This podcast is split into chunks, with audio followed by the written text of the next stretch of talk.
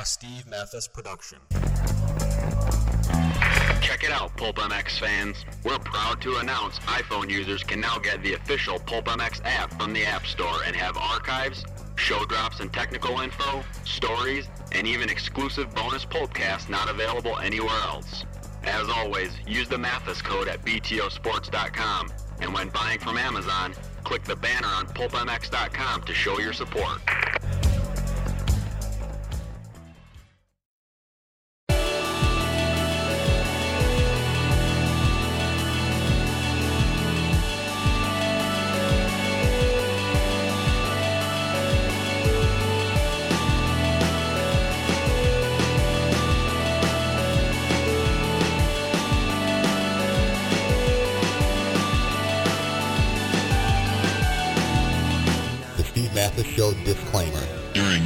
Episode of the Steve Matthes Show, there is a high Chanceability. you will either learn something A lot of people don't know. you left thinking Duh. or make you say to yourself, Dude, that's so funny. The bottom line is, this podcast serves as archival Documentation. of this interview.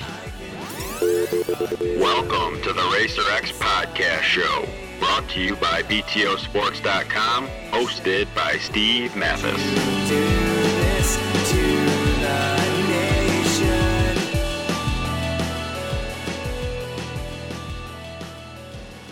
Welcome to the BTOsports.com Racer X LA Supercross Wrap Up Podcast. I'm your host, Steve Matthes, as usual. Thanks, everybody, for listening in. And to break down LA and everything that happened, and maybe, probably, at some point, get off topic and break down that topic, and then that will lead to another topic that will be off topic, is uh, Jason Weigandt Yeah. and David Pingree. Giddy up. All right, guys. Uh, now, all of us were at LA. We all were there. Um, we saw what happened. Ping again. Ping, I'm ping, in the press box again. Very Press box, impressive. Two in a row. very impressive that David Pingree, who seems to live in fear of California traffic, legit fear, made the drive to LA Stadium, Dodger Stadium. Good job, Ping. I actually didn't make the drive, made the ride. I took a uh, did a little carpool with Matty Francis. So Okay. thanks thanks to him for braving it. You uh, you do, you do, ju- judge, you do fear the traffic. There's no doubt. I just hate it. I just hate it so bad, you know. Uh, and I fear the neighborhood for sure down there. Absolutely. By yourself, lost down there at you know Right. midnight, one in the morning. Not a good situation. The the Dodger Stadium is one race, Weigandt, and, and you can back me up because Ping lives down there. Neither one of us do. The, it's one race where you're like, hey, where are you staying? I'm in Temecula. Hey, where are you staying? I'm at LAX. Ah. hey, where are you staying? Oh, yeah. I'm in I'm in Pasadena. Like, there, there's no like nobody really knows where to stay. There usually we all go to these cities and we have an area where all the hotels are, and that's where we all con- congregate. And, and and LA Dodger Stadium, it's weird. Everybody's everywhere. Yeah, I think that's the price you pay when you go to a real big city like that. Um, I mean, we go to some reasonably sized cities, but we don't have a supercross in New York, Chicago, or L.A. Well, now we do. So this is, I think, the difference. It's Right. much harder to to maneuver. Yeah, I was in Redondo Beach. You were in Priceline. I, I price this is like yeah. I can't believe this happened. This is like this is why BMW doesn't want to sell twenty thousand dollar cars. It ruins the entire cachet of the brand. Mm-hmm. Where did Priceline get you a room? Priceline got me a room at the Beverly Hills Hilton. Priceline, Beverly Hills Hilton. One hundred and ten dollars a night. wow. Uh, ever got out? The whole reputation of Beverly Hills and the Beverly Hills Hilton To be ruined. to, Priceline. to be fair, it was a very nice hotel inside, but it was also a very old hotel. There's no doubt that Dean Martin, Frank, Sammy had strolled through those halls, you know, back in the day. Um, uh, uh, because it it was an older hotel, a little on the older side, but still, right on, right down by Rodeo, right on Wilshire Yeah, but this- Boulevard. This is the same juggernaut online service that put me in that death box up there in Winnipeg the first night, the first trip, Yes, yes, yes. where I turned the water on to brush my teeth and it ran brown for about 15 seconds. yeah, well, that's this is Priceline. I think we've just talked about the highs and the lows of Priceline. um, but I was uh, I was right in Beverly Hills, and uh, it was funny because uh, we went to my brother was there and uh, James Lissamore. We went to the Petersen Auto Museum on Friday afternoon. Uh, it was pretty cool old museum and new cars and old cars and stuff, and they had a Bugatti uh, car there that was 1.4 million dollars, the most expensive, fastest production car ever made, and they had it behind ropes. You couldn't go and touch it, and it was uh, it was sitting there, um, and there were some Ferraris and, and some McLarens and all that. Uh, smash cut to 45 minutes later. We are on the corner of um, uh, Wilshire and I think Rodeo at a Starbucks outside, drinking some coffee, talking about stuff, and a Bugatti $1.4 million car drives by. Stops at the light 30 feet away from us. The same car, same color that we just couldn't touch um, out there. And then soon enough, here comes a McLaren on the back of a, of a tow truck, one of the ones that was um, not the one that was in the museum, but very, very close. And we're like, we're like, welcome to Beverly Hills. It's pretty funny. Yeah, we're, we were just looking at that car, going, "Oh my God, who would buy this thing?" Oh man, and there it is, driving by Starbucks. So, um, anyways, uh, yeah. So, Weege, where'd you stay? By the airport. Uh, Redondo Beach. Redondo Beach. See, there we go. Uh, yeah. Yeah. Yeah, everybody was all over. The only thing I remember, this is all I know about Redondo Beach.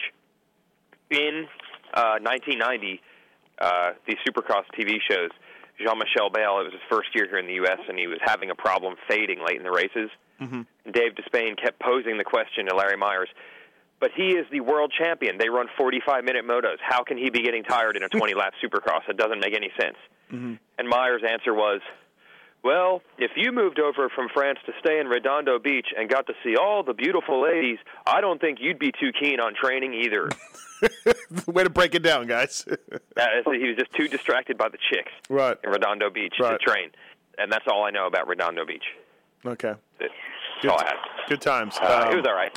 It was all right. We went to a bar on Friday night called the BAC, which is an awesome name. If you you know if you're looking for trouble, that's yeah. probably where you're going to find it. Yeah. And then uh, some guy was playing pool, and I don't know something was we were bench racing or whatever, and he overheard us, and he's like, "Hey man, you guys know there's a Supercross at Dodger Stadium this weekend?" We're like, "Yeah, yeah, yeah, we heard about it." Right. He's like, "I used to race with all those guys, man. I used to race with Villopoto, Alessi, used to race with Paris, and and then of course we just started engaging this. Right. Like, you ever take Villopoto out? Oh yeah, he'd get me sometimes. I'll get him sometimes. I put him on the ground. He's put me on the ground. It was Michael Alessi, man. He was fast. He was so fast. Like, you ever take him out? Oh yeah, I got a piece of him. He got a piece of me. Who knows? But was it Ben Riddle? Uh, it, the sad thing was I didn't get the guy's name, and then when I saw Tony the next day, he was all upset. He's like, I would have known who it was. I guarantee you, I remember every person who ever raced. And then Tony started telling me about these massive three ring binders. He has three ring binders with the results page of every race Mike and Jeff have ever raced in. Yeah. Ever. There we go. Um, uh, that's pretty funny. And then we uh, we had sushi on Friday night. That was a good time. Good time with uh, the Scott guys. Bought us dinner. Ping. Uh, Two hundred and eighty-five dollar bill at Beverly Hills Sushi Place. Me doing the X brands for the podium finisher, by the way, Zach Osborne. Um, and Scott Scott bought us dinner. Scott USA. Yeah. Good time. Um, it's pretty cool. Yeah. I picked up our our guy who works the Racer X booth, Jordan Roberts. Picked him up at the airport, and I was I was like, hop in, we got to get to dinner. And he's like, where are we going? I'm like, do you like sushi? And he's like, no. And I'm like, well, I got bad news for you. We're going to get sushi. and he's like, well, it doesn't really matter because I just puked all over the plane like ten minutes ago. And I'm like, all right, well, we're going to dinner anyway. and then the because hey, I'd already made plans. I wasn't going to break him. He's a new guy. yeah. So he just sat at that table, already hates sushi Didn't eat. and sick, Yeah. and just sitting there watching us eat food that he hates while sick. Yeah. Good times. Um, Yep. All right. Let's talk about the race a little bit. Or we can talk about Beverly Hills and me staying there. Um, uh, Chad Reed. Wow. Uh, what an impressive uh, win by him. He, he, 16th gate pick. And I asked him last night, he was on the Pulp MX show last night. I asked him about his start on the first one. He said, uh, yeah, he was pretty far back. And he got, uh, he, he said Parchers kind of jacked him up a little bit. Um, second start, he said he was, uh, you know, he got the brakes, got up there, and he was feeling it. And man, was he ever feeling it? Ping. Um, he just pulled away from those guys. That, that was a very impressive win. It wasn't. I mean, if you just win the race, it's good. Great job. You rode awesome. That was an impressive race. Passing Stewart, passing Weimer, um, and just pulling away. Yeah, it was definitely convincing. You know, we we talked a little bit about how it seems like there needs to be something to the track that's more technical for him to shine. Mm-hmm. And that track was really slippery. I mean, you had to be just on your game with where there was traction, where you could be aggressive, and where you had to really, you know, take it easy through spots. And he had it dialed, man. He was on it. Um, you're right. Uh, Zach Osborne was also in studio and said he was fighting his front end all day. It's very slippery, but not. He said, not like Anaheim slippery. You know what I mean? He said it was weird and it was it was uh, different than that, and it, it the front end wandered everywhere. And Reed kind of confirmed that too. So, yeah, Ping. Last night, last week you did say that, and you mi- maybe you know something. I don't know. Maybe not. Jury's still out, but maybe you do know something. Yeah, because uh, took some skill and some throttle control to ride that track, and and Reed shined. Yeah, the the biggest thing. I mean, he had a great ride, but the the whole you could just see that track was a meat grinder, man. Like how many people got hurt? Not just Trey and Morais, um, which was obviously just one bad incident, but you know Andrew Short had a big digger. Ivan broke his finger. Blow separated his shoulder. Uh, Chris Gossler limped off with some. I don't know if he's hurt or not, but he took a ride in the mule. I mean, I saw so many people get hauled off on Right. the mule that day. But there wasn't anything hard on the track. But it was just well, they were clipping some rhythm sections, huh? Like, did you notice that there was a couple of triple triples that the guys couldn't get Well, clean? Yeah, that one where Musquin got hurt, you know, uh, Yeah. right before you go the on off there, um, and where Stewart crashed. Same one. They would tag that last one going into the turn, and it would just, yeah, I don't know. I don't know what was so tricky about that, but it obviously was Mm-hmm. it was tough because everybody had kept coming up a little short, and then like, you know, some of the guys were jumping too far left. That's what happened to Musquin. He landed right next to the tough block where it was soft, and the bike stuck, and that's what happened to Stewart. He was too far left Yeah. and like rode up high and you know Oh. was almost going off the track and fell over. You know what? I think I started this thing off on the wrong foot. We're talking about Reed, and he deserves to be talked about. Great ride, but I want to talk about a couple of things off the top. With the, with the, the guy's injured, um, Trey Canard, Ryan Morais, uh, and the 20 minute wait to to to to get them attended to and looked at before the restart. Um, so let's touch on that, and then I want to touch on um, the uh, Lurch, the announcer's reactions to that. The the how how tough do you think that was for Andrew Short to see his brother-in-law Ryan Morais, and then one of his one of his good friends Trey Canard, um, both very serious. Uh, it had to be tough for all those guys. Huh? Ping, you've been a racer. You've been the guy that's been sitting there going, "Well, geez, are they gonna you know are they all right or whatever?" And it looks like I mean both guys are seriously hurt, but they're gonna make full recoveries from everything I've read and heard. So. Uh, I don't know. Yeah, it's it- going to be a while since we see him on track, but Especially like like what Wyndham said, especially when you see it, when you were you know behind him or beside him and you actually saw it happen.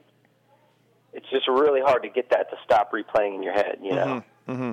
because you're just like, man, how many times have I been in that situation where it's first lap, I'm mid pack, and I'm going, oh, is he jumping? You know, do yeah. I What do I do? don't, you Right, know? And- right, right. And, you know, you dodged the bullet how many times, and you know that stuff's just it happens once in a while, you know. And it would be tough, really, really tough.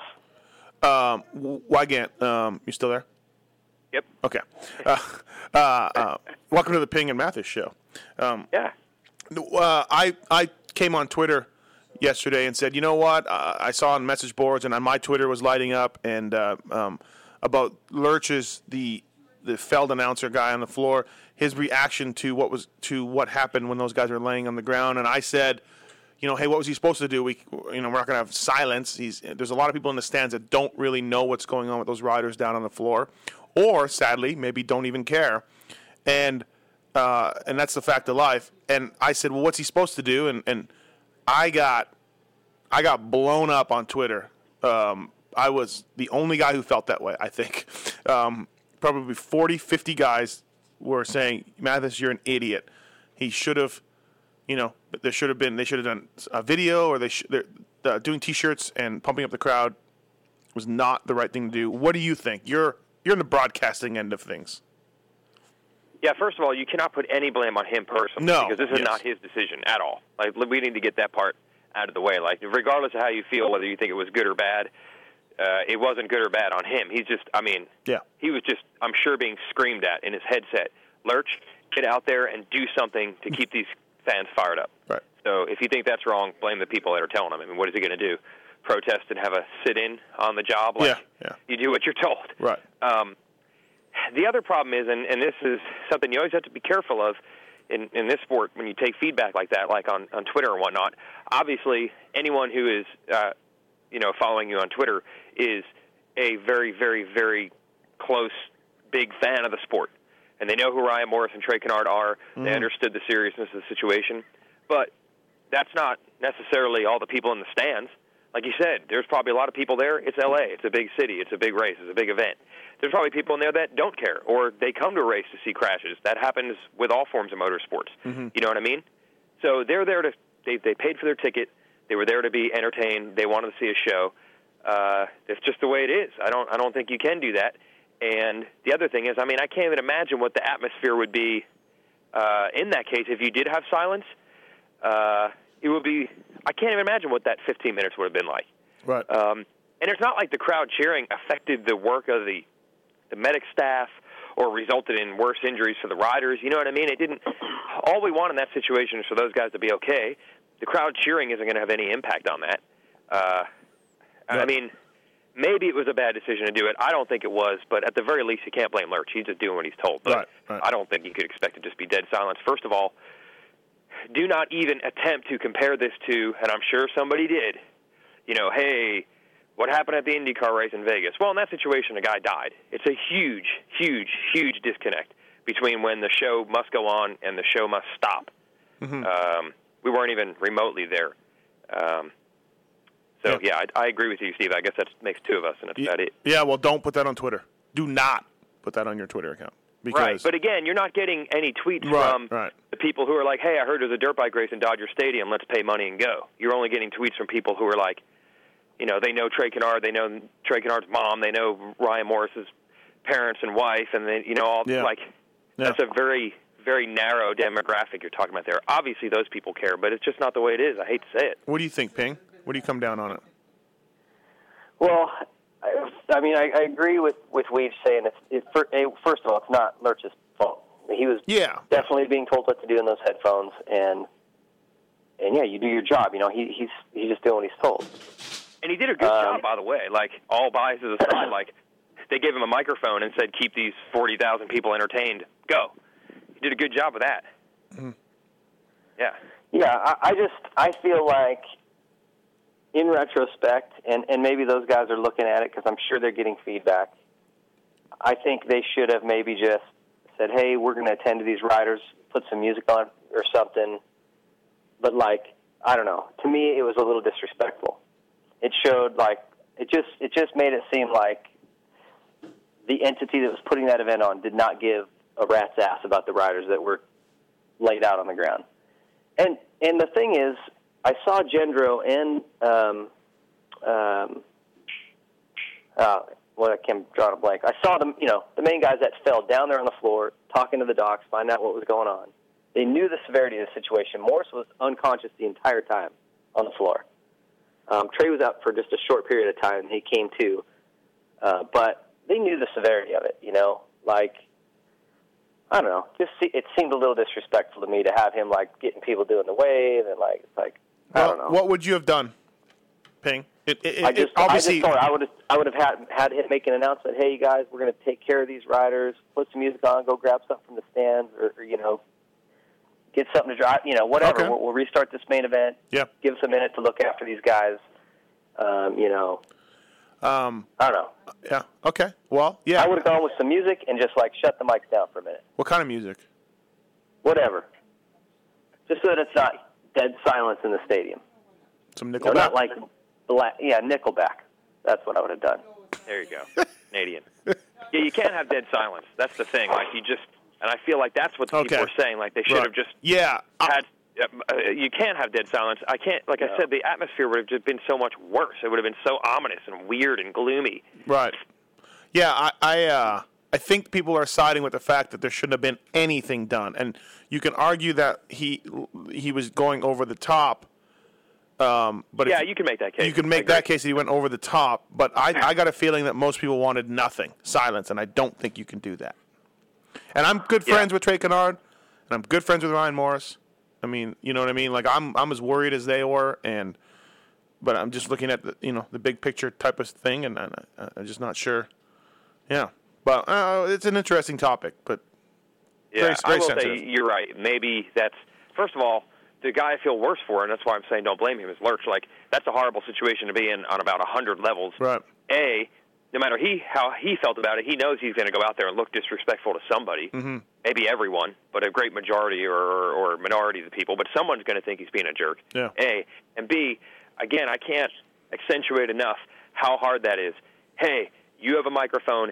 Figure out a way to keep these people entertained for an undefined amount of time. yeah. Go for it. The that the instructions I've to done a him- lot of announcing, but I wouldn't want to be in that Yeah. situation. The instructions to him were probably just that. They weren't specific, like, "Hey, shoot T-shirts into the crowd," or "Hey, do the wave." Or I think he was trying to do the wave. It was just like, "Hey, uh, do something." And Lurch being Lurch, and let's face it, that's why he was hired for the high energy that he brings to the race. I need, to, I need to have a talk with whoever's controlling his volume, though. Like, did you guys have to put your finger in your ears a couple times No. when he gets his like high note going on? I, I, I my ears are starting to bleed. Maybe I was just in a direct line of a speaker or something. yeah, but I yeah, tell you, yeah. like, Um, he did tell me that that uh, at one point after whatever 15 minutes, he finally yelled at them back upstairs and said, "You got to give me something." Like, give me something, and that's where they came up with the idea of the, the T-shirt cannon. But it was funny that they were just like, "Lurch, you handle it," and it was like they just went away. And like, oh, he's got it. We're not going to music, videos, T-shirt Right, cannon, anything. right. Yeah, we'll just leave him to his own devices. Yeah. Um, uh, well, let's talk about the first start, the one that uh, um, happened on the accident. Uh, Ryan Villopoto smoked his heat race uh, much faster than, than James Stewart, the winner of the other heat race. Uh, he he look, was looking really good, and in the first start, he had passed Jake Weimer. I think passed Jake Weimer early on, second tur- second or third turn, and it was over. I think. Bummer for for Ryan Villopoto. Uh, hey, Wygant, I mean, he was gone. There's no doubt. Dungey was quickly up in the second, and uh, I did think that was a kind of a bad scenario because uh, we through the first two races it was good. You know, they each won a race and they were tied in the points and didn't really know exactly where they stood because they hadn't really been able to battle at the first two rounds. Um, but I was like, all right, we got a little moment of truth coming right here. I mean, if Villopoto keeps riding the way he's been riding, it probably is going to be over. I mean, I really would have been. I know Dungey has maybe been better than we expected this year, but I would have been pretty surprised if he just hung on Villopoto's rear tire for 19 laps and then, you know, ran him into the stand. I mean, would Yeah. right? So I thought, yeah, it was looking good for Villopoto, and I didn't want that moment of truth to come at the third round of the series. Uh, I mean, that could have been a crusher if, if he just went out there and waxed everybody again. Um, but it didn't happen. Yeah. So Yeah. we, we live on into another race, not knowing really what's going to happen next. Yeah. Still. And, and and Reed, like as I was saying, Reed benefited from the restart. Um, uh, got out cleanly from his 16th gate pick, which was a tough first turn too to come out that good, and uh, he dominated. Uh, Dungey second. Um, again, the the Ryan Dungey on a KTM is not a lot of different from Ryan Dungey on a Suzuki. Uh, the bike appears to be right where he needs it to be, and he appears to be on point and in shape and and killing it. Um, just a consistent. He's just ping. People are going to just to deal with him the whole season. He's just going to be there. His worst his worst race will be a fourth or something. yeah, he's he's going to be Ryan Dungey. You know, Right. he isn't going to be blazing fast. He probably won't ever be on top of the leaderboard in time qualifying. He's not going to blow past all those guys and pull away, but you're never going to shake him. He'll be right there the whole time. And Yeah. barring any DNFs or or getting caught up in something weird, Mm-hmm. he's going to keep himself in title contention just by consistency. Right. And you know, people people definitely come down on me for things I say and write about Dungey here and there. I will say this also, and I- and I'll, put myself out there again. KTM had more than a few DNFs last year with Andrew Short and Mike Alessi, and and you know that was the big buzz going into the year. Like, you know, he he has these problems on a Suzuki. Does he does, he see where he's going? Because KTM pushed their bike off a few times. So just something to watch. Um, they, they've done, but they've done a, a crazy good job so far on this bike and getting it ready So perhaps they've done a crazy good job on fixing any of those problems that Andrew Short and Mike Alessi had last year. I'm excited Well, way I thought- the race I- played out. Go ahead, Ping. Go ahead. Oh, sorry. I just I just thought it was interesting. Um, you know, talking to the guys that developed that bike, the way they um, they basically have this dyno over there. Um, this is their way of endurance testing engines before they put them into development. And it's just a, a dyno that runs indefinitely. They turn it on, put it like you know just about wide open. They have this huge tank of gas that it draws from, and they they set it for 12 hours, and they'll let the thing run 12 hours wide open, and then Wow. check it, refill it, and then and it goes 24 hours. And he said he got to where um, they let they got this thing running. they let, they literally filled the tank up with gas and left it the whole weekend in the shop running wide open, and it was still going on Monday. So They locked the Um, doors, went home. it's like Wow. just going wide open. Wow. So Oh, the- oh, I, I, you leave like I've never heard of anyone doing that. I was like, okay, Oh, well, oh, those wow. Austrians. just Yeah, sausages and beer everywhere, and the motor's just running. Just running. I'm using. I just hear that thing off the bouncing off the limiter in this little dyno room. I'm gonna leave the next So- time I leave the house. My wife is like, "I think I left the curling iron plugged in." I'm going to use that story. Yeah, exactly. KTM leaves motorcycles with huge tanks of gas running unsupervised for whole weekends at a time. exactly. Yeah, right. What kind of what kind of fire violations or you know hazards are you got Uh, there? it's Austria. Uh, Anything goes. It's it's just it's like the Wild West over there. Um. Uh, so anyway, so yeah, uh, good ride for that. And uh, Jake Well, I was gonna say, I think it's cool the way it played out between those two because kind of like last year, where you didn't know. I mean, every week the the gap between these guys is so close, and one little thing, you know, one little setting on a bike or one little change here and there could could change it, which makes the racing, you know, really interesting to watch and, and hard to predict. Uh, you know, I'd say last week Dungey was was better than Reed. Reed didn't have a great race, and Dungey won it. And uh, there's a lot of races where Dungey is just stuck behind Reed and can't pass him. This time, Reed actually had him behind him, and what I'd say, what the last maybe seven or eight laps, Reed just pulled away a bit. Just, just Dungey was there and couldn't mount an attack. So it's just kind of cool how it goes back and forth each week. I mean, Yeah. Could get the better of him just as well this week in Oakland as, as Reed could do it again to him. It's, Yeah. it's really Which- fun when the racing is like that. Which is yeah, we're in a time last year and this year. We're in a time that I don't think I've seen since I became a mechanic. Um, well, I mean, you know, the days of David Pingree running away from everybody were pretty boring, but the we're in a time that I haven't been has seen as a media guy or as a mechanic these last two years. Anybody can win any weekend. It really depends on what, what's going on. Yeah, yeah. Um, Jake Weimer, the, the the pass the pass by James Stewart on Jake Weimer. Um, I heard, and I can't confirm this. I heard he's very upset about it. He's pissed. Felt that it was a takeout, obviously, because he he was the guy that that was winning the race uh, at one point. Um, that was for second though, I think, or third even. Might have been for third. Um, uh, what do you think? I thought nothing wrong with it, Ping. I mean, that's just racing, right? Well, you know what? Here, here's what I I thought because Stewart's sitting back there watching um, watching Reed try to get around him, and, and Weimer needs to go back and watch the tape of, of how he was blocking Reed. Because every time Reed tried to do something, Weimer was hitting the brakes and checking up and looking over at him, and you know, it's like I'm sure Stewart's watching that, going, "Okay, this guy's you know, this guy's being aggressive. I'm going to have to like make a pass really stick." And and he did. You know what I mean? And and he, you know, I don't know. Aggressive, yes. It wasn't like a clear. To me, it wasn't a clear takeout move. Um, I and I think if you're going to complain about that, you're going to do a lot of complaining because that's how it's going to be at the front. Yeah. Uh, but having said that, you can't blame Weimer, I guess, a little bit because. Uh, Well, of course you're going to be mad. You're having the race of your life. You know, like of course you're going to be mad. And you're probably going to carry a grudge against James Stewart for a while. And just the way it's going to be. But at the end of the day, Yeah. I, I don't think he's got. You know, this isn't. This shouldn't give people another reason to boo James Stewart. Right. I feel like, yeah. if it had been James Stewart who landed on Trey Canard, like Ryan Morais Oh. did, Oh Uh, no. yeah. Oh God, yeah. Um, but uh, yeah, it was just just one of those races. Um, he was coming. Hey, you think when Weimer was mad, there was a shortage of people uh, to back him up on that? When he was like, "Oh, Stewart's out of control. Stewart's dirty." Do you think there was anyone saying, "Yeah, you're right," or no? What do you think? no, no, there's nobody. Nobody at all. Just Yeah. saying, "Hey, man, They're just probably like, "Jake, you're crazy, man. That's crazy. That's crazy talk." Uh, I saw nothing wrong with it for sure. Um, I, I went by the Yeah. I watch it uh, pretty closely. I was doing arena cross yesterday, and uh, they actually have the the arena cross crew also takes the supercross footage and mixes it to send off to Europe. Uh, so they have all the footage and all the angles. So we watch it a million times, and me and uh, me and Buddy Antunez watch it. And the thing that Buddy pointed out, and you can me- see that on the me- show. Hold on a second. Hold on. Weimer Hold on a second. You're asking an arena cross champion if that, anything was wrong with that pass. Right, right. Well, hey, as I figure, I'm like, this is a man who's either received or been on the receiving end. Right. How do these passes work? Right. And his point was it's that not Weimer. considered dirty in arena cross unless you like whip out a battle axe as you're making the pass and lock the other guy's head off. That's maybe over the line. Anything Right. short of that is, is good. right. hear me out. I'm just making his point here.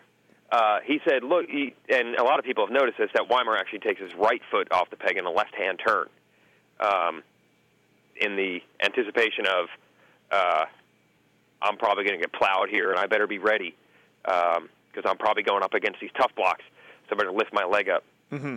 So, yes, it is the arena cross champ, but he's like, he knew where he was, he was going to get block passed. Right. He knew where he was. At that point, I'm going to get block passed because of where I put myself in this corner. Right. Yeah. Uh, and remember, the way Reed, it took Reed two laps to pass him there. Like the first lap, they got side by side, and the next lap, Reed passed him in that corner. And Reed did it by slicing underneath, Mm-hmm. uh, where Stewart did it by going all the way up high. Um, Yeah. so, you know, I think Weimer was ready to protect for one thing, Stewart to the other.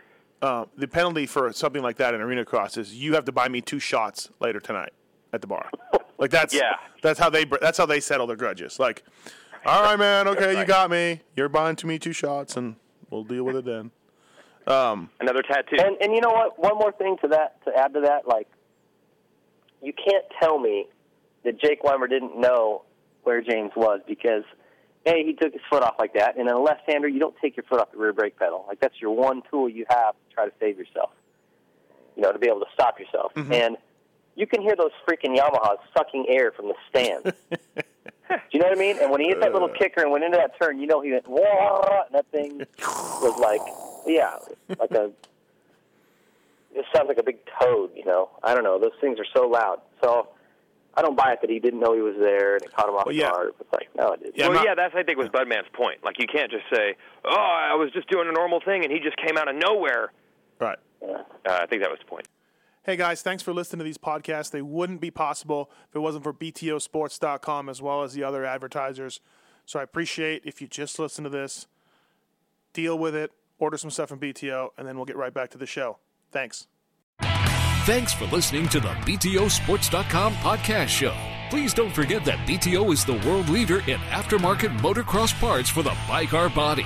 You'll find deals like a Shoei VFXW helmet for $309.99, 45% off, or Smith Piston goggles for $32.99, 65% off. Your order can be shipped anywhere in the USA for free, or if you're not in the USA, we ship worldwide.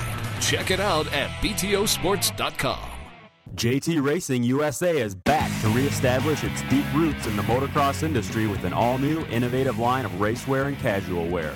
While bringing many of JT's strongest design elements from its golden years back to life, the racewear is constructed with the highest grade material on the market and has a technological fit, feel, and function that is sure to raise the bar in how motocross gear is being built. JT has relaunched itself back into motocross with the Pro Tour jersey, classic pants, lifeline, and flex feel gloves in eight colorways with an assortment of men's and women's casual wear to add to its collection. By redefining the meaning of airflow, JT has incorporated its airline system technology into this collection and have launched their all new ALS2 helmet in seven colorways to complete the rebirth of the brand. The wait is over. What about James Stewart? What's we had we you know we had this debate last night on our show. Uh, covered a lot of lot of time on the show. My co-host Kenny Watson. Nothing wrong with Stewart. Once they get east, he just needs to be within striking distance. Once they go east, it's on. And you know maybe he's struggling with the California hard pack. Myself, I'm like, I haven't seen this James Stewart um, ever and there's something up, and he's not happy with his bike, the, the tracks. Uh, something is up. That crash in LA Dodger Stadium was about as dorky as a crash as you could have uh, for a guy like James Stewart. Well, Weege, uh, what's what's what's right? Are we? Who's yeah, right? there's a million theories out there now. One theory that was being batted around throughout the weekend is that he's not in good shape, and then that's why, he, whenever some point in each race he loses focus or just gets tired and has these dorky crashes. Um, and the other evidence to that was when he had a crash in uh, Phoenix, how slowly he got up, or how how slowly he got up at Anaheim when he went down. Actually, I think he got up slowly here, which is a sign of he's exhausted. But uh, I mean, that's just there's only one person that knows that. That's James himself. He's the only one that knows if he really is tired in those moments. But I'm just giving an idea of how many theories there are Yeah. out there.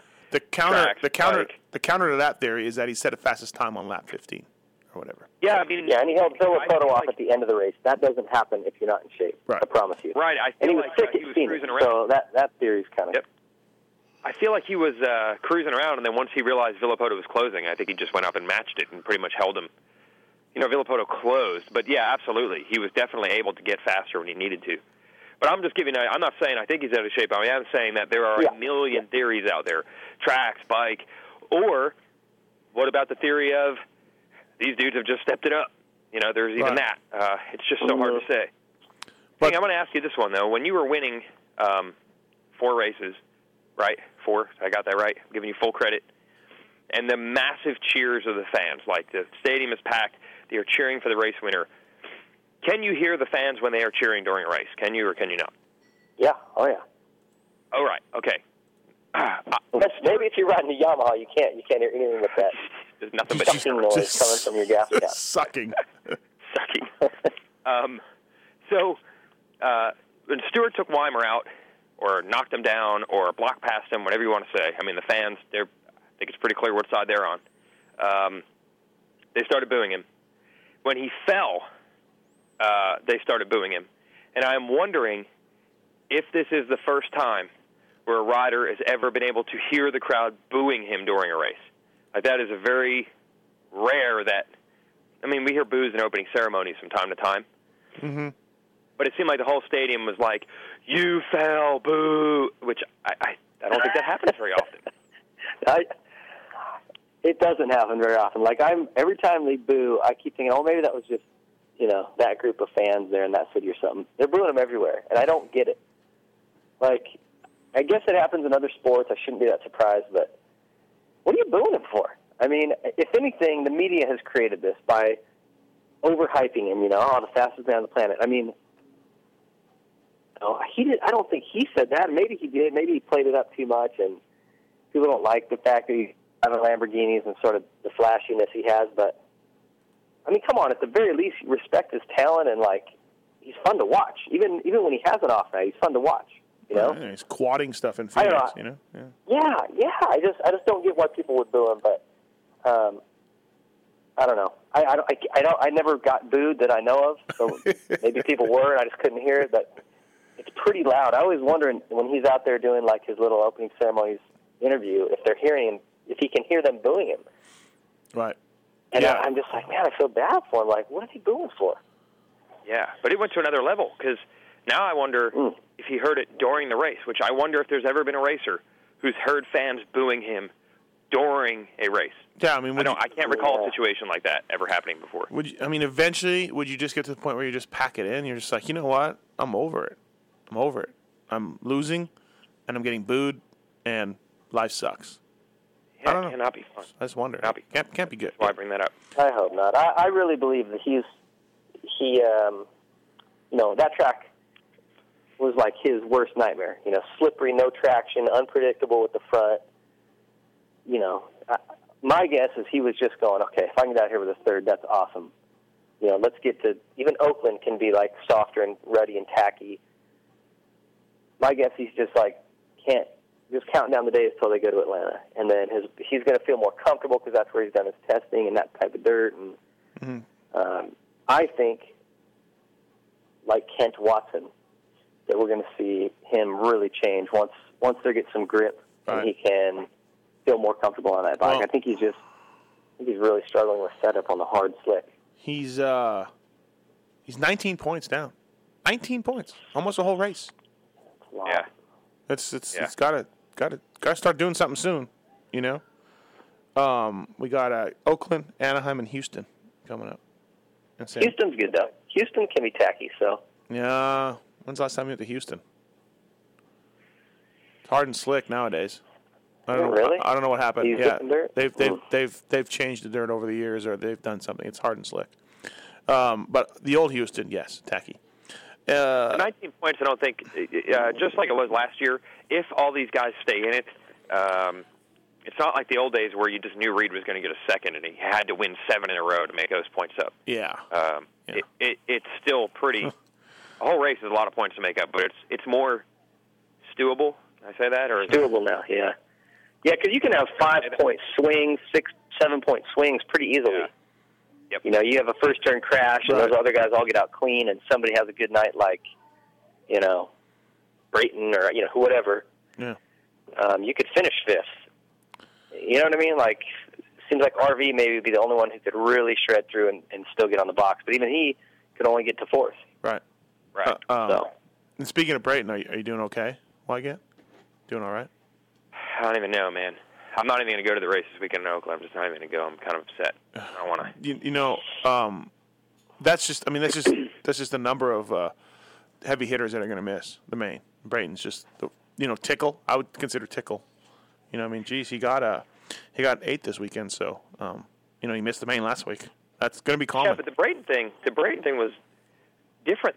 He crashed all by himself, leading the LCQ. yeah, Like, it's usually that you're just a victim of crazy circumstance, and maybe you could say he was because I guess he had a bad start in his heat, and that's why he didn't didn't get in. But because I guess there's so many fast guys in a heat that it's hard to come from behind. But still, he did what he needed to do. Oh yeah, he got the whole shot in the LCQ. He's good. He's fine. And then all of a sudden he was just down. Like that is, and no matter how how deep the field is, you can't wad it up in the whoops by leading the LCQ. That was bizarre. anybody see uh, Matt Goerke's gear this weekend? Yeah, Yeah. Did, Is that the actual name of the gear line? What was the name? uh, Sexy Devil? Sexy Devil. Okay. Yeah, That's and the name of the company. I I don't know. And then there was the uh, the naked girl in the front, Yep. um, boobs hanging out. I hope they're paying him a boatload of money. Ah, uh, me So I don't even think that would be enough to get me in that stuff. Not even a boatload. um, what about what else? Uh, Windham struggled a bit, and again, slippery track. I thought he, I thought he'd do pretty well. He struggled a little bit. Um, Hansen and Millsaps. Hansen's solid. Who knew Hansen would be the rock of the H and H program? Just the the one rider you can count on. The one guy. Uh, Tedesco's out for eight weeks now. Hill may be back in about three or four. Partridge is uh, a bubble guy for the main event, but there's there, there's the rock of Well, yeah, but you, you know, we talk about the, the in the field. I, I think it just decreased by like four or five guys. You know, overnight. So Yeah. um, we, we might not see some of these guys having such a hard time now. You know, Bloss is probably out for a bit. Ivan's out. Obviously, Trey and Mo. Yeah. Uh, who, who else? Is there someone else that's like Uh, I think that's how, that's uh, we were talking about last night. Those four guys. Yeah. so? Impact. Yeah.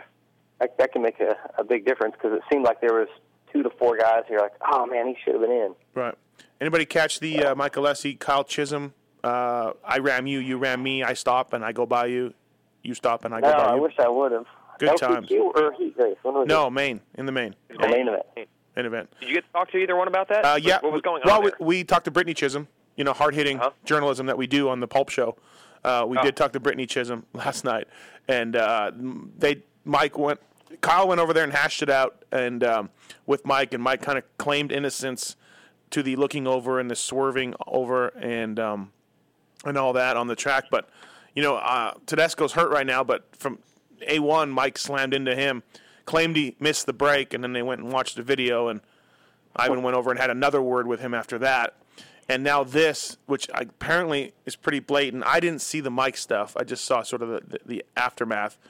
And uh, like when Kenneth Watson said, it starts adding up. Starts guys start saying, "Hey, I owe you one. I owe you one," and uh, a little bit. Unless he's Supposedly he took out like Brayton in Phoenix, by the way, too. boyfriend. What's that again? Supposedly he took out Brayton in Phoenix too. Yeah. Um, Well, three for three. He's got the he's got the theory of the cheating boyfriend when when it comes to that. Just deny, deny, deny. Right. You know what I mean? It could Yeah. be the most obvious. obviously, you ran me high in that turn. You looked over at me. Yeah. No, man, no, my foot came off. I the I I had a flat tire. My you know, it's just always something. Right. Well, we were saying totally accident. I'm so sorry, man. Like I didn't I didn't mean to do that at all. we were saying that uh, that stuff that stuff starts starts to add up. So Mike, Mike may find himself with a few enemies here and there. You know, he's already probably like if you if you're to and- and look, I like Mike. I dealt with him for goggles for years. He's a little different guy, um, probably from the result of living in a van his whole life um, with his brother Jeff. But he's a nice guy, and, and him and Danielle are good people. But if you were to take a poll among the top 30 riders in the sport, who's the one guy that you kind of don't talk to or don't really like? I'd say Mike Alessi was at the top of that poll. Yes? I wouldn't really argue that one. No, no. So I'm just saying he's got to he's got to back it down a little bit. He's got that sweet looking JT gear, but that may not be enough to save him. Yeah. Um, uh, what else? What else we got? Uh, lights class. You want guys? You guys want to move on to lights class? Brett Metcalfe? No, huh? No. Yeah. Yep. Interesting with Brett Metcalfe. Interesting with Brett Metcalfe. I talked, spoke to him after the race. Um, they went completely back to every setting from last year. Did he tell you that, Weege? Uh, no, he didn't. Yeah. I don't know what the difference is. Yeah, they. I, Uh, I don't ask the right questions, I guess. I did talk to him. yeah, no, he you didn't don't go that far. You you're just not a hard hitting journalist like myself. Yeah. Um, all the preseason Pretty testing. chizzy, giving you the um, all the uh, all the testing that they did. He was hurt a little bit. Then he got a late start on it, and all the improvements and all the testing they did on new stuff. They all scrapped all that. They went right back to last year's settings, and he is uh, he's on he's running that, and he got a fifth. So he's got a, there's something to You know, build on. sometimes, sometimes when you you get testing, and you're just so determined to make gains and make things better, and stuff gets to where you're really splitting hairs, you know, and and you can get lost in it all and wind up worse than you were. You know, I think this is probably a good example of that. You know, he was like, "Yeah, I think that's probably better. Let's do this," and they kind of go down this path, and then he winds up at the races. That's not working at all. You go back to what you had before all that crap. And you're Mhm. like, wow, this is way better. Yeah. What was I thinking? Right. Yeah. That's where they're at over I'm, there. uh, I, I, it's it's pretty. Either the guys are opening up more, or it's just just reality this year. So many guys I heard this weekend about the kind of bike changes they've needed to make uh, since since Anaheim won. It was like I don't know if it's because the tracks are different than they thought. And this track, remember, it was supposed to be a mudder, and it did rain Friday night, and some of that rain gets up underneath the tarps and whatnot. So maybe that makes it even harder to predict. But yeah, uh, Metcalfe had to make big changes since since Anaheim won. Changes going backwards in a way. Mm-hmm. Millsap said he was a lot better because he made big changes. Obviously, Stewart's a work in progress. Um, and uh, trying to think of who else I was hearing this from so many people. Uh, oh, Reed even said like one of the big breakthroughs is he kept losing the front end, losing the front end. He had three crashes where he lost the front end in the first two races, and they decided to go back to a tire that they used last year on the privateer bike that they said was not working on Mhm. the factory Honda. Yep. But he just said, "Let's give it a shot," and that fixed it. So See, I didn't get that scoop, so good job.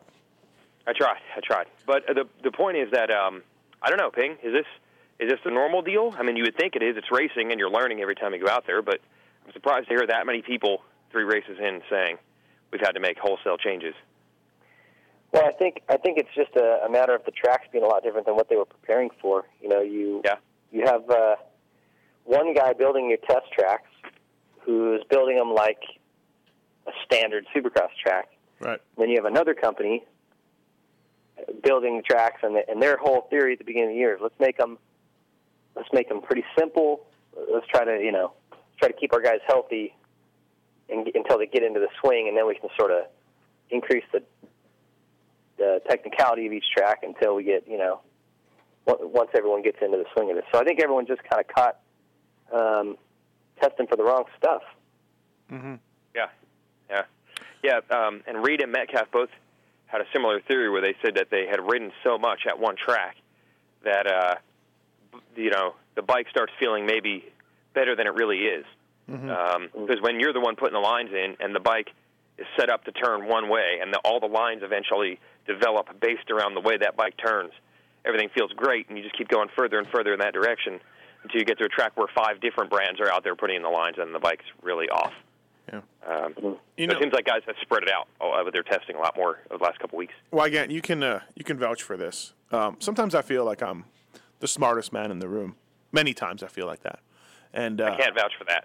no, no, don't, no, you don't need to vouch Oh. for that. Oh, but sorry. you There's can not vouch, a lot of guys in your room though. So you can vouch. You can vouch for this. Uh, was I not saying before the night race that I'm waiting for the Weston Peick breakout? Yes. Thank you. Yeah. Thank you. I don't even know where the what what bolt of lightning. What made that happen? You just said it I s- completely un, unwarranted. I've been Not watching. unwarranted, but we didn't ask. Hey, what do you think about Weston Peick? You just blurted it out. yeah, it wasn't a popular topic. Uh, Yeah. I just feel like you know sometimes you identify with certain riders, and Weston's body shape. I cheer for him a little bit. Let's just say. Wow, really? Um, and, and so I've been watching Wow. Weston. I've been watching Weston, and I haven't been liking what I've been seeing. And uh, he he really improved greatly as a Supercross rider last year. I felt, or maybe it was the year before when he took the leap up. And I'd been waiting for the Weston Peick breakout, and I was a little upset because he he hasn't seen it. We haven't seen it. He hasn't looked that good. And I told you about that before the night show. And what did we get on Saturday night? in, in the in the show, making it happen. Fifteenth place Yeah. in the main in his, in his first main. Made it easy through the heat. We saw the Weston Peick breakout. Thank you. That's all I have to say. Oh yeah. Thank you. Um, what about okay? So let's move on to let's move on to the lights class. Three races in, three different winners, but I don't think Ping. There's been any doubt, and the Dean Wilson fans are going to come down on me maybe, but there's been no doubt that Eli Tomac's been the fastest guy all three weeks. Yeah, agreed. Agreed. And and he finally won his first race, and he dominated. And if you're Dean Wilson, Weege, are you worried? Uh, I don't think Okay. you are if you're him. Maybe you should be. Okay, yeah, yeah, don't yeah, yeah. I guess that's a better question. Should you be worried? if you're him, you're probably saying, uh, "I can do this. I, n- no one's better than me. I'm outdoor champ. I just won a race last week. You know, just give me another shot." I- Right. You know, he's a racer. He should think that way. Uh, but should he be worried? Yeah, I think so because, well, Ping said it best on the show last week. We were talking about how wild and how deep this class is and how equally matched it is. But then Ping said, "But what if Tomac had gotten whole shots at the first two races?" And it was like the dead silence people wanted to hear in the building yeah. on Saturday was heard then. Like, oh, yeah. Good point. Oh, he's got a point. Yeah. I mean, if Tomac had Tomac was clearly the fastest guy those first two races. Now he's got a win and the points lead. Starts seem to be dialed back in. That's a pretty scary proposition, even as good as Dean Wilson is. Yeah. Yeah. He's got a point. You, Um, you can just watch them, and I mean, Dean looks. Dean's obviously amazing, but you can watch them both, and Eli just has like a little bit of extra confidence. You know what I mean? Like he is scrubbing the crap out of the triples. Yeah. He's, you know, you almost go, "Whoa, dude, calm down!" Like he's just so aggressive, hmm and uh, that's just confidence. You know, he he's. I don't know, man. I don't know how you stop that guy. Was he the only guy tripling out of that section um, before before you after you crossed the start line? Uh, I heard he was the Um, only guy. in the main event, he was. In the main, he was the only guy. Was any were any of the 450 guys doing it? I heard he was the only one. 450 guys were doing No, it. No, yeah, yeah. In Stewart. fact, the guy doing it better than anyone until the main, where Reed and a handful of guys started doing it, was Morais. He was like Yeah. wheel tapping the first three and then tripling out. And in in the heats, no one else had done that. Or no, in practice maybe. What what was it? When did I watch it? hmm In practice, in the qualifying, no one else was doing it except Morais. And I went back and told like the TLD guys, I'm like, you guys got to try it, tripling through there.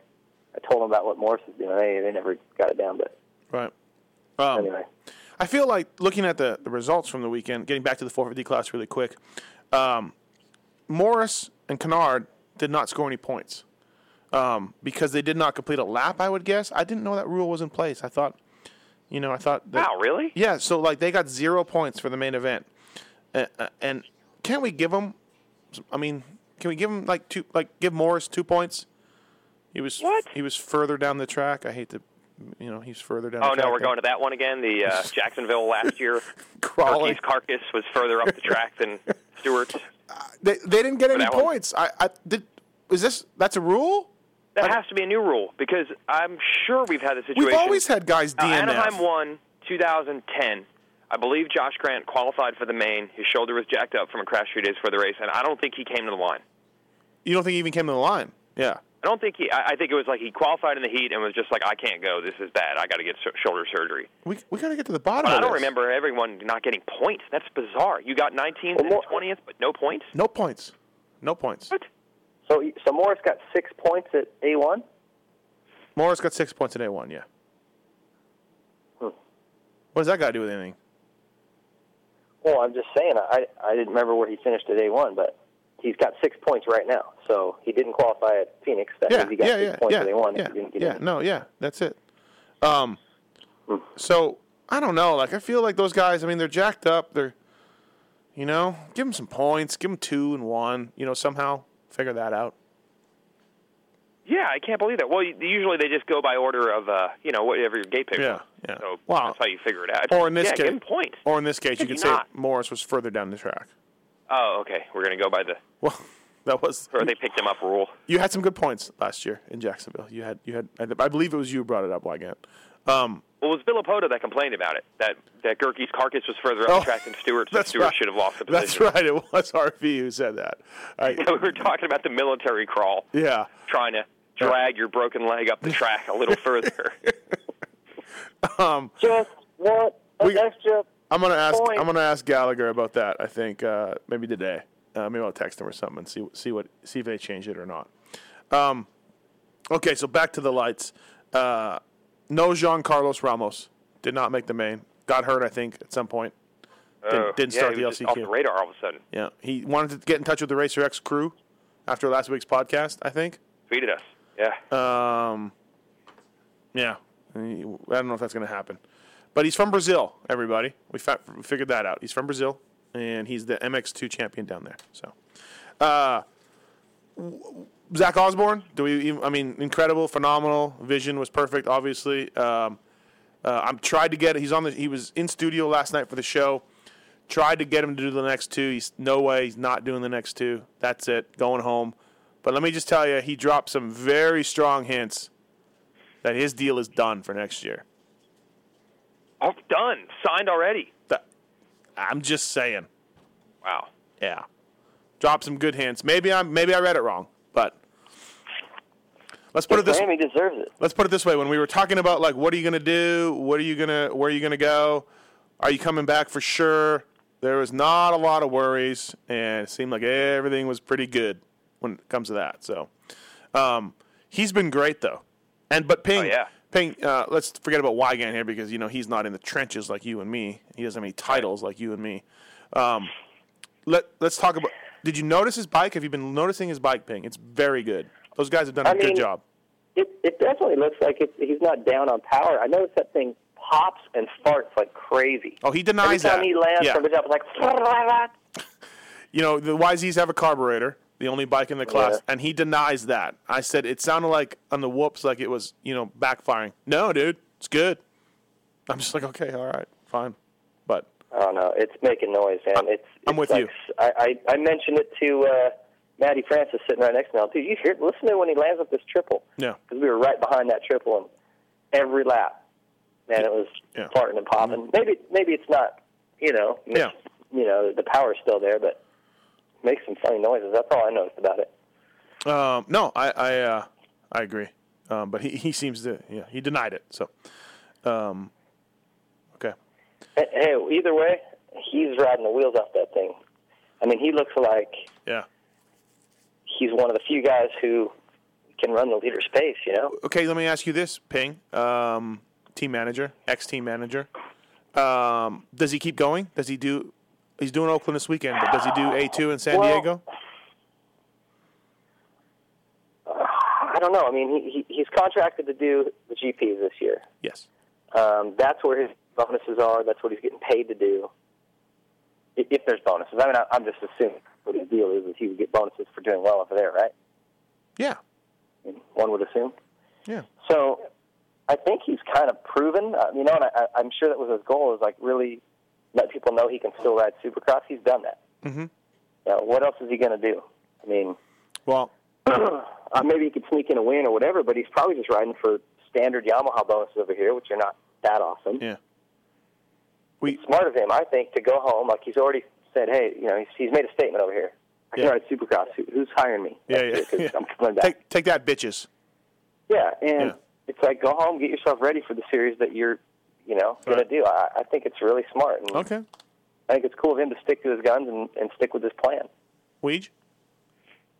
Yeah, uh, there's there, if, his, if the deal is signed, there's not too much to gain. I mean, I'm, I'm sure as a racer, and he's doing well. It's exciting to go to the races and think, well, I got another chance to podium or win or whatever. But at the same time, I think he was trying to make an impression here. And if he made it to the point where he already got a deal signed, there's a lot to lose and not much to gain really beyond that. So Right. I, Okay. I, Well- I would love to see him out there, but he's probably making the right move if Uh, he really has a deal done. Kenny Watson said he should not do anymore. Larry Brooks said he should not do anymore. I'm going off last night's pulp show, and Chad Reed said he should though. He said he's on a roll and he's and he's and he's killing it. So keep going. So just FYI on that. Um, Jason Anderson, we age the floor is yours. Well, I'll tell you what. I had Anderson and Brayton both in the LCQs, and I just said I had. Did I really go that far? Did I just go that far? like as if they they I owned them now. Um, so I was very worried. Both Anderson and Brayton going to LCQs, and then Anderson pulls a start, pulls away, routine, takes off, wins the LCQ, no problem. Brayton pulls a start, pulling away, no problem. Good. Oh my God, he just wadded it up in the LCQ. So I was very upset over that. But Anderson, in the main, uh, once again, not a great start, but he rode well. I think he did he get fifth. Fifth place. Yeah. Fifth place. It's an yeah, LCQ. yeah, yeah. Right. Um, because I was worried, you know, he was sitting there smoking a cig and drinking a beer when the gate dropped and Anaheim won. Mm-hmm. Still came back to get seventh. But the sad thing was, if you looked at the six riders that finished in front of him, I didn't know if he would do much better, even if he got a better start. And then that's exactly what happened in Phoenix. He got a better start and still got seventh because there's six really fast guys. Right. Um, this time he was able to get fifth, but you know, uh, Musquin went out and uh, Seely had a bad one. So it's kind of the harsh reality of that class. Like he's definitely better than last year. He's definitely riding well, but when everybody has it going on, he's probably about the seventh best guy out there, which doesn't really get anyone too excited in this sport. It's maybe unfair, but Right. it's the way it is. So He I'm not looks- really not sure what to say beyond that, unless he can really make a step up. But that's a big step to make. Those guys are hauling. But you know, last year he was he was just another guy out there. This year he's aggressive. He's attacking. He's moving forward. I think he's better this year, no doubt. Well, that's the point. Yeah. Like he's definitely better. Right. But the the harsh reality is Right. is that still really good. Like at the end of the year, would a team look at that and be like, "We got to hold on to this guy," or do you just become like most of these guys, where you just bounce from team to team, year to year, hoping to make it work? There's definitely potential there. I just hope it gets recognized because Um, you know seven seven five, it just doesn't look awesome. It's Yeah. better, Yeah. but Yeah, but he's, on the if he can keep you know what those results up, you know, you got to imagine Rattray is going to move up here soon. Um, You know, some of these guys are going to start bumping up and out. Dean, Dean's in his last year, I think. Yeah. So, so he's you know next year you're talking about he's a podium guy, and if he improves again like what he's done this year, which he will, then you know he's a potential race winner. So I think he's on a good curve here, especially considering how bad his first season was. Uh, Michael Leib's I been hope riding good. Teams see it that way. These teams are ridiculous with the Yeah.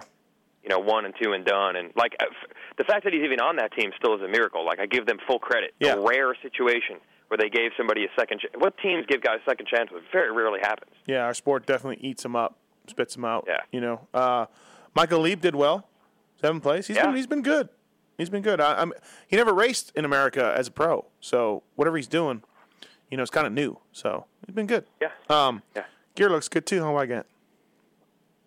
Yeah, yeah, awesome. Uh, Billy Laninovich is uh, uh, keeps growing. You know, keeps going on. Uh, good story there. Top ten for Laninovich. What about Davalos? Were you worried that he was going to turn the tails? and he got another heat win. No, I'm never worried. Like, oh, it's standard. I'm And never worried. Maine, he was right there. I'm not thinking, worried. Oh man, No, he's I'm not, Not worried. worried at all? Does a zebra lose his stripes? Does it? Does a leopard lose spots? No, they don't. That's what they do. That's what Davalos does. Kills fantasy teams, shows speed. Something ends up happening. God, he's he's he's in year ten of his lights career. It's not changing. That's it. That's what you get. So I mean, but you know what? If you're Rockstar Suzuki and you win a heat, you've won two heats this year, right? He won two heats. two heats and an LCQ. Been on the box, top of the box at all three races. If you're Rockstar At Suzuki, winning a heat is cool. You get TV time. You get look like the man. I mean, it's fine, you know. So whatever. That's what he does. That's all he does. Martin Davalos. kills fantasy league teams, and doesn't come through in main events. I know anyone listening to this is going to say, didn't you guys just make the point that these teams chew guys up and they don't give them enough opportunities? I think that's where some of Steve's uh, attitude toward Davalos comes from. Because other dudes get one shot, don't have a great season, and they're sent packing. Like, what's Yeah. Nick Paluzzi doing right now? You know what I mean? Yeah. yeah. Darryn Durham had to go into the absolute depths of a flat black spray painted box fan in the middle of the summer to dig his way back, which Yeah. is very, very hard to do. But oh no, But Davalos still has rides, you know what I mean? I think Keep- that's kind of the and making a lot of money, making a lot of money at that. Just keeps rolling down that road. right. Keeps going on. You know what? You know what these team managers think is you just can't deny his speed, and I think they all go, okay, we'll just we're going to figure it out. We'll get him on a good program. We'll get his head straight, and we're going to finally harness that speed because it's really hard to take a guy who's just whose speed is just kind of eh, you know, he's a hard worker, but he just sort of chugs along, and and turn him into this, you know, lightning bolt. You know what I mean? You can't make a guy go really fast like that, but you can take a guy who's really fast and try to sort of groom him and take. And it's easier to do that, but no one's. I think that's why he keeps getting rides because he has. He goes out and he can put himself on the top of the board in time qualifying, no problem. It's imp- and it's impressive, but yeah, I've never seen a guy that fast, unable to put results up to back it up. Unprecedented, Yep. I say. Um, uh, Ryan Sipes won a heat though. Fell in early in the main event, tangled with another guy, went down. So bad, bad, bad. And Sipes is a Davalos junior, but I, I'm not. I'm not as passionate about Sipes because he was won races and probably made the box way more than than than uh, Davalos has ever done. You know, um, so Sipes is a little bit like that. Let's let's let's be honest here. Um, he's I feel older. like Sipes needs to get himself on a big bike. He was really consistent on a 450 at the outdoors. He was not kind of the crash and inconsistent guy that he is on a light bike. Yeah. Um. All right. Anything else? Plus he weighs what? But what about Cole Seely? You got a Cole Seely and Musquin here. I mean, two title contenders are now out. Yeah. Yeah. What Well, was the mood over there at uh, TLD? Did you talk to any of those guys? I mean, are they bummed? At one Or- point- or, or they take it. How, how do they feel over there about Seely? That sucks. at one point they were 19th Well- and 20th in the main. At one point, not good. Yeah. Yeah, right. And they ended up 15th and 20th. So, um, yeah, I'm off, you, I I don't need to tell you what the mood is like over there. Um, A little different from last year. Yeah, the the you know Tyler Keefe, the team manager, he doesn't ever he doesn't ever like to admit to me that anything's wrong. You know, he's like, well, you know, uh, it's a good thing. No, it's good because Cole's got his starts back. You know, that's good. Like, So, in case, is he He's is he scared? Is he scared that uh, they're going to bring you back? That's why. no, I, I don't know what he's. I just think he everything's sunshine and Under roses control. over there. But, under- Here comes the old manager. he- We're all good. Everybody, put on a good face. Here comes the old manager. no, he he. uh They're bummed. You know, I mean, Cole had the whole shot and just got got shoved. You know, it was sort Yeah. of like Musquin got shoved into him, but someone hit Musquin and someone hit. You know. Yeah. it just pushed him off the track. It was just a bummer because if Cole holeshotted that, I don't see any way there's he's not on the box. You know what I mean? Mm-hmm. So it's a bummer. Yeah, it's a bummer that Musquin went out with that. I'm, I'm glad he's not hurt, but Mm. sure would have been nice to keep, you know, a couple more guys in that title chase. The uh, the Star Racing Valli merger team. They've reclaimed, I think, their rightful spot underneath Ugh. as sort of the team that sort of just, you know, struggles along. Stroop. You know what they need? Hmm. They need more militia. They need the general out there making things happen. Bring the general back. Yeah. Bring it back. Let him ghost ride a bike or two, and Have him straight, straighten out those guys. track, I mean, you know? definitely, I think Stroop probably needs the, this calm and steadying hand of the general. you know, like I, I think there's no doubt that that's what he's missing. Okay. Uh, And and talk about the shotgun approach too. They have like 96 riders under that tent, and I think their best finish was at what an eighth with no, not even an eighth. That's 11th with Nico, right? yeah, Nico got 11, Sipes got 12. So 47 riders or 96 or whatever I said, and they can't put one of them in the top 10. Yeah. Maybe and Mo. then you're a factory. You are Yamaha's factory support team. Yeah, yeah. Does anybody think we're going to see a Star Valli team in 2013? Anybody think that that's probably going well with Chad Lanza and Bobby Regan? Anyone? You know what? Uh, I saw them on Friday and on Saturday, literally like shoulder to shoulder, shoulder to shoulder, elbow to elbow, like laughing, hanging out, good times. Even after, even after Saturday night, couldn't have gone worse. Morais is probably in the hospital, and the two of them were still there, you know, talking to each other, not Mm-hmm. looking angry at each other. You know what I mean? Like bummed about the night. But, Obviously, uh, yeah. I, I from what I was hearing, it was like, well, these guys didn't even want to work together. They were kind of Yeah. forced into a situation. They're not getting along. Right. Got two strong personalities. But I have to admit, every time I saw them, both Friday afternoon and Saturday night, there they were, at least communicating. Oh, Looked well, we can too. put that to rest because I heard the same thing from one of the guys that sponsors the team that, that, that they were not getting along. So, uh, Yeah, put that know. put that to rest, uh, which is good. I also good. saw Morais's bike, by the way, and oh my, oh, really? And as that thing. Oh, that thing was, that thing was mangled. I, I we just need to get Hansel on it. I mean, anything, Guy. yeah. Team. Um, Yeah. All right, guys. Thanks. Appreciate it. I think we wrapped it up. We covered everything. So, Yeah, I think so. Uh, BTOsports.com, Racer X podcast show, LA Supercross wrap up. Ping, no Oakland for you. Weege, no Oakland for you. No, we got too many West Coast guys. Even without Ping, we still have enough West Coast guys. So you guys have at it. Yeah, yeah. Are you going to be all right? Me? Yeah. I mean, are you going to be okay with not I know going? not going to Oakland. Not going to Oakland is usually that's tough to stomach. That's one you don't want to miss. Absolutely, I know. Oakland. Yeah. Not want to miss Oakland. Uh, and uh, yeah, well, you know, I'll make sure that I do all the touristy things, you know, and I'll take photos for you. So make you jealous. uh, actually, my only request is for you to return in one piece. Do not take your camera out. Yeah. Just don't take your camera out. Don't take out any maps. Uh, no, take no, the iPhone no, out. no flower shirts on. None of that. Yeah, yeah. That's I, I missed the stadium driving. You know, I missed the exit for the stadium driving to it for the first time last year, and that was a Mm-hmm. Jim Holly and his stunt driving skills have been impressed with how quickly I pulled the U-turn and got out of the neighborhood. Yeah, no, good times. Hey, in would you drive there solo? Would you drive there solo? So Oakland, Yeah. Oakland might be worse than LA in terms of just fear factor. Straight up, they ought to have a fear factor show. Just walk through Oakland in a polo shirt and some jeans, and see if you can live. And uh, uh, what's the Joe Rogan will be hiding in an alley with a camera, just to document it. Yeah. Um, good times. Yeah. Thanks, guys. Um, and uh, yeah, same time, same place next week.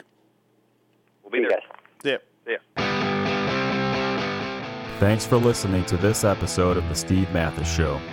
Search Pulp MX in the iTunes Store to find the more than 200 episode archive or get the Pulp MX app for your iPhone for the complete Pulp MX fix.